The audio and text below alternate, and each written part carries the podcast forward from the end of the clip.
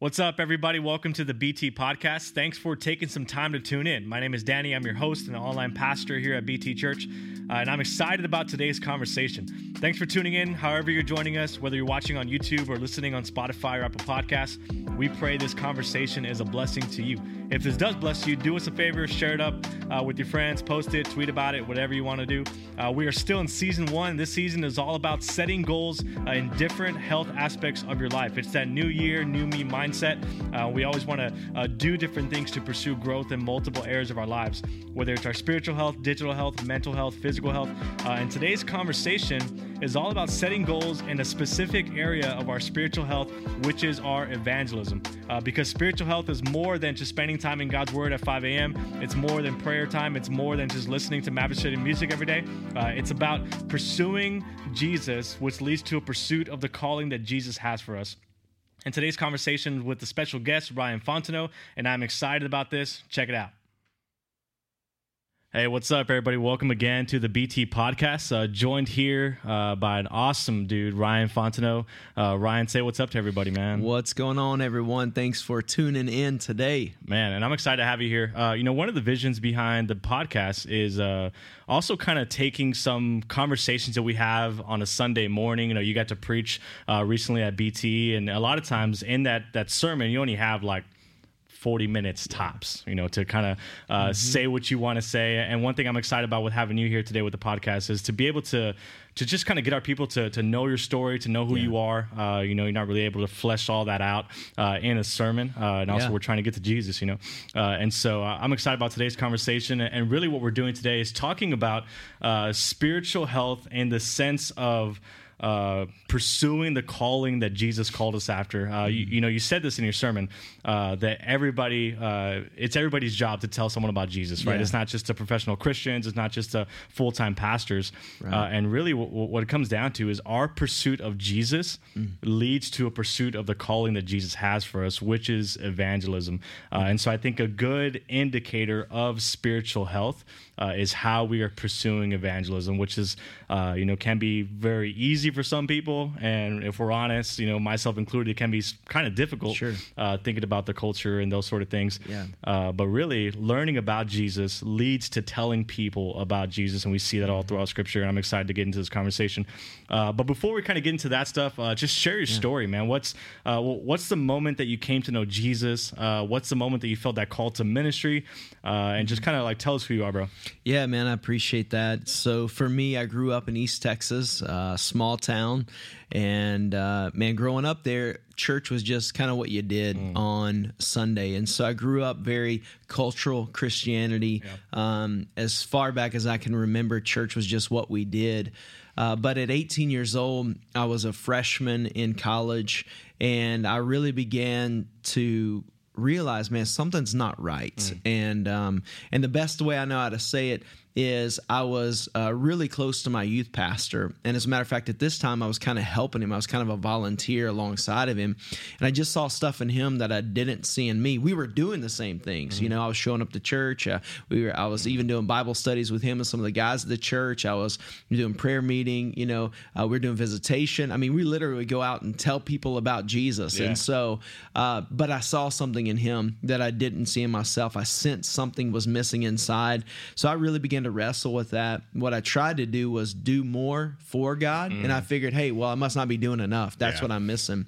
And uh, man, uh, my second semester of my freshman year in college, I realized, no, it's not. You need to do more. You need to come and receive what's already been done. Wow. And uh, so for me, at 18, I realized, man, I needed Jesus. I knew all about him, but didn't know him. And so uh, in February, just uh, bowed my life to Christ best I knew how and said, Lord, I want you to be Lord of my life. I knew He was Lord, but I wanted to be Lord of my life, move inside of me, take yeah. over.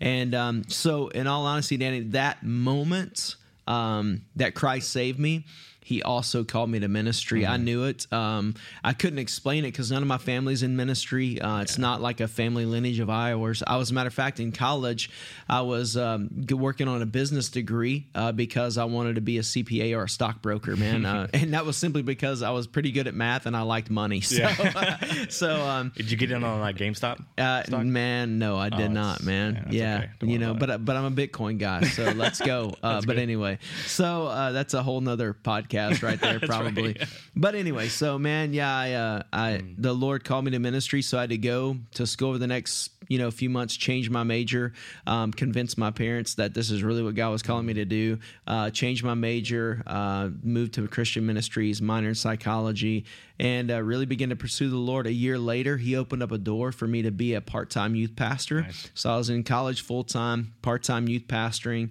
and um, man, from there, that's I was 19 and literally a 19 year old youth pastor, no idea what the church was thinking, man. But uh, it was awesome, and I'm sure it was awful at times, but it was awesome. And uh, so since then, man, just been in ministry, spent about um, seven, eight years in a, as a student pastor in um, early 2000.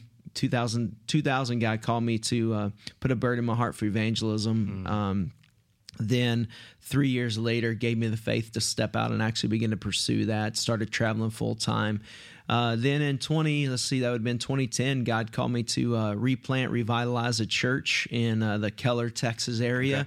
Pastored that church for a little over eight years. Just a couple years ago was able to hand that off to the next lead pastor because we sensed god was calling us back to go after this next generation full time in evangelism preaching the gospel to them and helping them do the same. So, since uh, January 2019, full time with our ministry, Rage Ministries, reaching a generation endangered, which is how we connected with BT last year at uh, one weekend. Yeah. And uh, man, God has started a beautiful partnership here. That's wild. Uh, I love that story, man, because I'm still getting to know you, and Yeah. Mm. uh, just hearing that story, it's so similar to my story. You know, I came to Christ uh, about my senior year of high school. Yeah. Mm-hmm. Uh, felt that call to ministry around that freshman year of high school.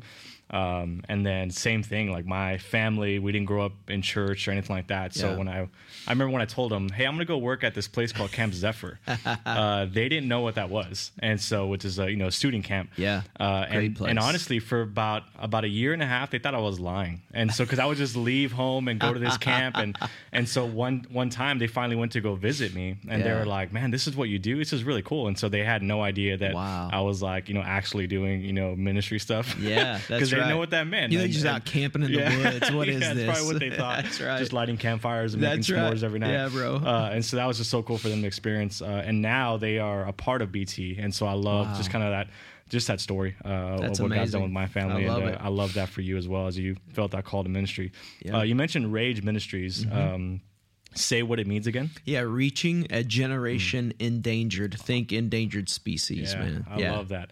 Uh, especially thinking about the generation, uh, you know, that, that is, is coming, that is about to be the next line of uh, career builders, of CEOs, of Yeah. all that stuff. You know, with the with the kids coming up, with students and teenagers coming up, uh, and so I know that that God has built this passion in you for the next generation. Yeah. Uh, that you really, you know, orchestrated your entire life around this. Yeah. Uh, and, and so just thinking about that, uh, how did that begin? What are the hopes that you have uh, with the ministry that you're going after, the goals that you have uh, in reaching the next gen?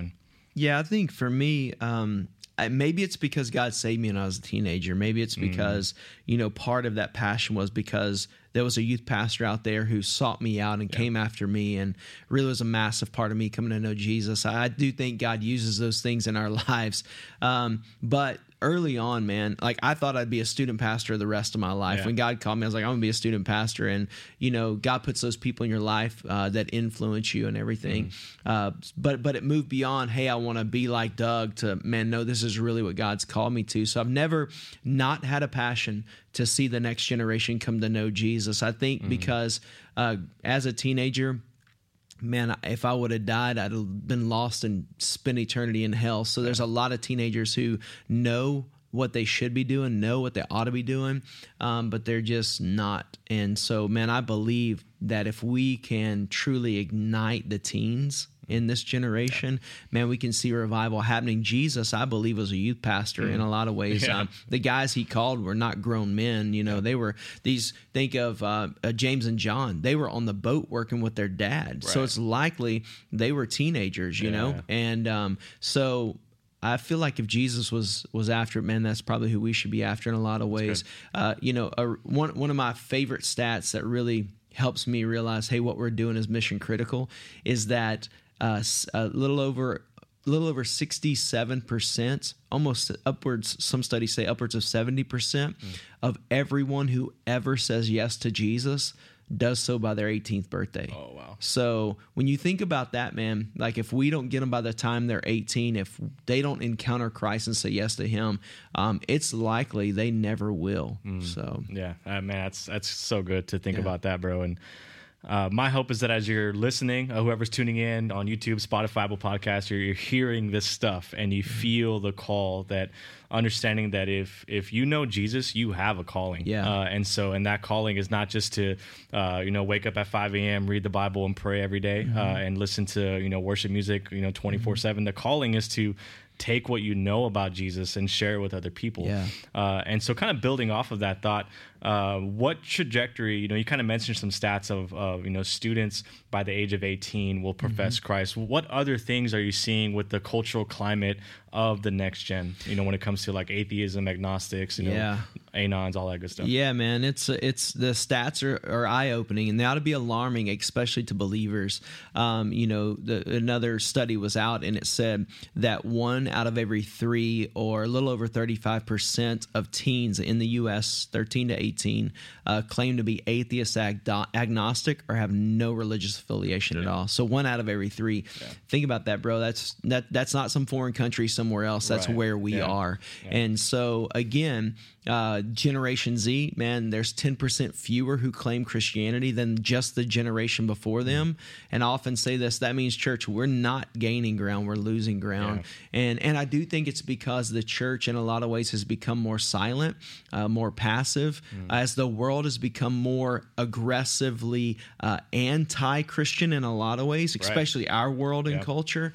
Um, the church, instead of stepping up and standing up and being light, man, a lot of ways we're retreating or we're just blending into the world. And so I think God's called us. Obviously, Jesus said, you know, be light. You're the light of the world. And so uh, we've got to be light. And the darker it gets, the brighter the light shines. So it's a great opportunity for us in a lot of ways. Yeah, and and also you, you think about the culture too. It's uh like that's not just the case for teenagers. You know, it's No. it's culture as a whole where. Yep.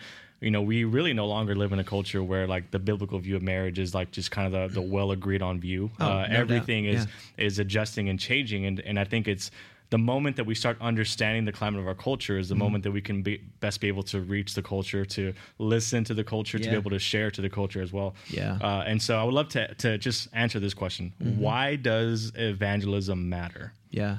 Well, if if I could summarize it with uh, one verse, or actually two verses, but Romans ten thirteen says, "Whoever calls on the name of the Lord will be saved." That's an incredible, beautiful, powerful mm. amen verse there, right? Right. Yes. But then Romans ten fourteen says this: Well, how can they call on Him mm. in whom they do not believe, and how can they believe in Him in who they do not hear, Yeah. and how can they hear without someone telling them? whoa okay yeah.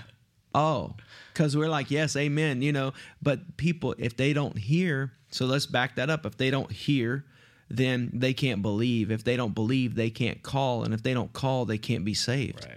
so i think the easy answer is why is evangelism important because people need to hear about jesus right. in order Yeah. to be saved so man those verses right there just are a, just a great reminder for me of hey we can love people should love people ought to love people and evangelism ought to be driven out of love for god and for people but if all we do is love them and take care of them and meet their needs and never tell them about jesus we we have we have given them an eternal disservice so That's good, man. I love that. yeah That fires me up a little bit, Yeah. uh, a lot of it. And so when it comes to uh, personal evangelism, you know, I think for so many of us, um, you know we have these different uh, fears uh, mm-hmm. that that really have to be overcome when it comes yeah. to sharing our stories, right. sharing our testimony, when it comes to telling people about Jesus, coworker, right. you know, whoever, friend, all that good stuff, family member. Mm-hmm. Um, and so, just kind of from your perspective, what are the what do you think are the biggest fears that people face when it mm-hmm. comes to this idea of personal evangelism? Yeah, I, I want to say first of that that remember what the scripture says: God has not given us a spirit of fear, mm, yeah. and so fear is a massive thing, and the enemy knows that, yeah. and it's from him. Mm-hmm. So there are fears, um, but it's always a root from the enemy, not from the Lord. Mm. And so, uh, whatever your fear is, the fears out there range from man. I don't know what to say, so I'm fearful that I'm going to look stupid. Mm. Um, to the fear of rejection, I'm afraid if people find out what I believe about Jesus, that man, they're not going to be my friend anymore. Yeah. Um, so, man, it, it runs the gamut of I don't know what to say. People are going to reject me. Um, I'm afraid for my my safety. I'm afraid someone might beat me up or someone might actually, you know, do physical harm to me, and that's a real deal some yeah. places. Um, so the fears are legitimately there, and so they run the gamut as to what your fears. I think the enemy knows what your fears yeah. like. So if I'm a person who loves the applause of people, guess what my fear is going to be? My fear is going to be if I tell them about Jesus, I'm not going to get their approval wow. anymore. Yeah. If if my my my fear is or, or, my my idol is power position well if i tell someone about jesus at work i might lose my power or yeah. my position so i think he takes these idols in our lives that and it exposes those in these fears of ours so fear's real but i would just tell everyone this um, and fear is a is a real thing even for me at times when mm-hmm. i'm talking to people about jesus but fear we have to remember that spirit of fear it's not from the lord it's That's not good. of the lord That's so very good yeah. Man. i love that yeah uh, yeah and i think about too um, you know so much of our culture uh, is people who doubt god yeah. And maybe they know somebody that while you believe in God, well, like why? Like, yeah. like tell me, like, like why yeah. do you believe in God? And then we have that fear of, well, I don't know enough about the Bible. I yeah. can't, you know. Then they maybe they bring up like, well, this happened in Genesis. What do you think about that? And it's like, I don't know what to think about that. Right. It's a very weird story, right. and I don't have the answer. And so we have that fear of just, uh, the, like you said, like the lack of knowledge, uh, mm-hmm. uh, so to speak. Uh, and man, I heard um, Tim Keller say this that the burden of proof to prove that God exists mm-hmm. doesn't just li- land on the believer, but mm-hmm. it's on the unbeliever as well. Right. Uh, and so my hope is that's motivation for somebody is that like like yeah, somebody that you interact with may not believe in God. Right. Uh, but just as they're challenging you to prove that God exists. Right we have to challenge the people to prove that God doesn't exist. Right. And and so often like like we can't people can't do that. Yeah. Uh, and so the burden of proof is not just on the believer; it's also on the unbeliever as well. That's uh, right. And my, I would always tell people this too because we're always afraid. Well, somebody's going to ask me something I yeah. can't answer. It. That's going to happen. Yeah. You yeah. know, I say yeah. That's one hundred percent going to happen. It's, it's going to happen, right? It happens for me. It happens for you. It happens yeah. for I don't care what theologian it is. Right. But here's the also the thing I always tell people: don't be afraid to ask them. Well, why do you believe what you you believe. Mm-hmm. And so when you flip that script, what you find is a lot of the questions are just defensive mechanisms mm-hmm. for from people. Yeah. And so flip the script on them and go when you're having a conversation, go, well, tell me what you believe. Right uh, okay, well, tell me why you believe what you believe. And what you're going to find out is, is most of them have no more confidence or assurity in their right. belief system than you do yeah. in your belief system. Exactly. So, yeah, and I think that's a huge part of evangelism now in our yeah, culture. Yeah. Uh, you know, whereas you know back in the day, you know, thinking about the climate of the church, mm-hmm. uh, it was all you know revivals and you know mm-hmm. big crowds and those sort of yeah. things, and you know door to door maybe. Yeah. But um, but so much of evangelism now in our culture is about asking the right questions yeah, and being a listener versus you know being a quick share. That's uh, what we love to say that that now evangelism is more about conversation than presentation. Oof, yeah, and so if if yeah. I'm not here just to drop some Bible nuggets on you, yeah, I'm going to share the gospel with yeah. you.